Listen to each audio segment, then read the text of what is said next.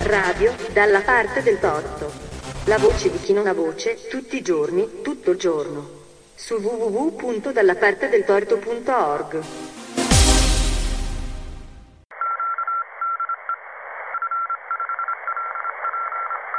C'è un telegramma per Nicola Zingaretti, segretario dimissionario del Partito Democratico e presidente della Regione Lazio.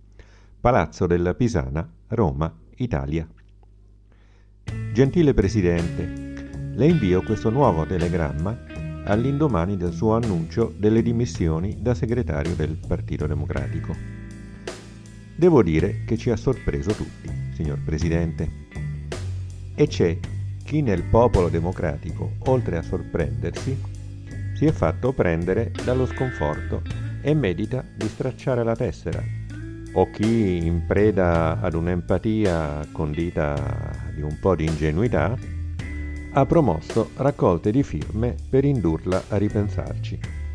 O chi teme che la sua mossa lasci campo libero ai tanti satrapi manovratori di pacchetti di voti e cacicchi vari che stazionano ai piani alti del Nazareno da fin troppo tempo.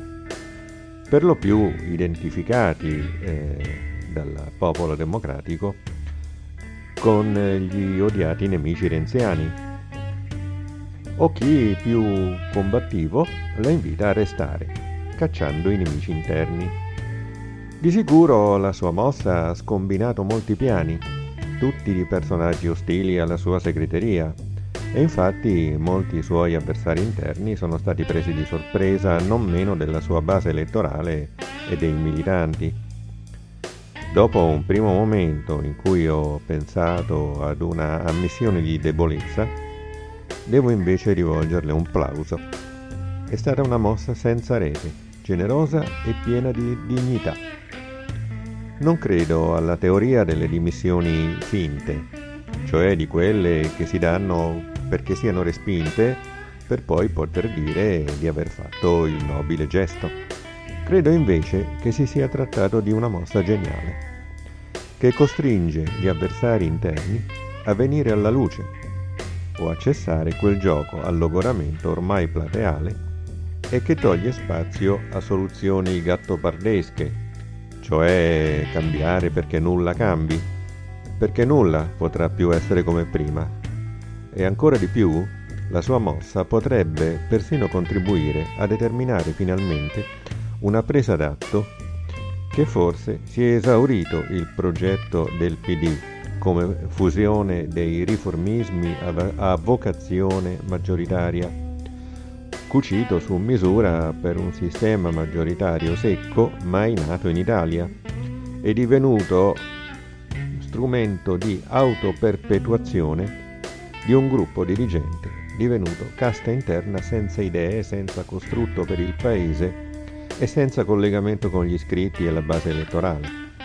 E che chi deve cambiare casa cominci a cercarsela in fretta e che resti chi legittimamente vuole che il PD sia una casa dei socialisti democratici, ecologisti, progressisti e dei nuovi diritti, con una dirigenza in sintonia e in ascolto della propria base e chissà che un PD così non possa davvero promuovere i primi passi di un processo federatore della sinistra, come li auspicava lei all'inizio della sua avventura come segretario. Lei si è messo in gioco e questo le fa onore. Il finale non è scritto in partenza e, le dico sinceramente, se queste dimissioni porteranno i frutti sperati che ho detto ora, ma non fosse lei il prossimo segretario, me ne farà una ragione se al suo posto ci sarà una figura credibile e coerente col progetto.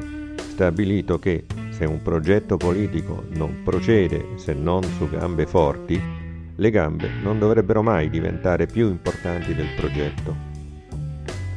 Cordialmente, un cittadino di sinistra qualsiasi.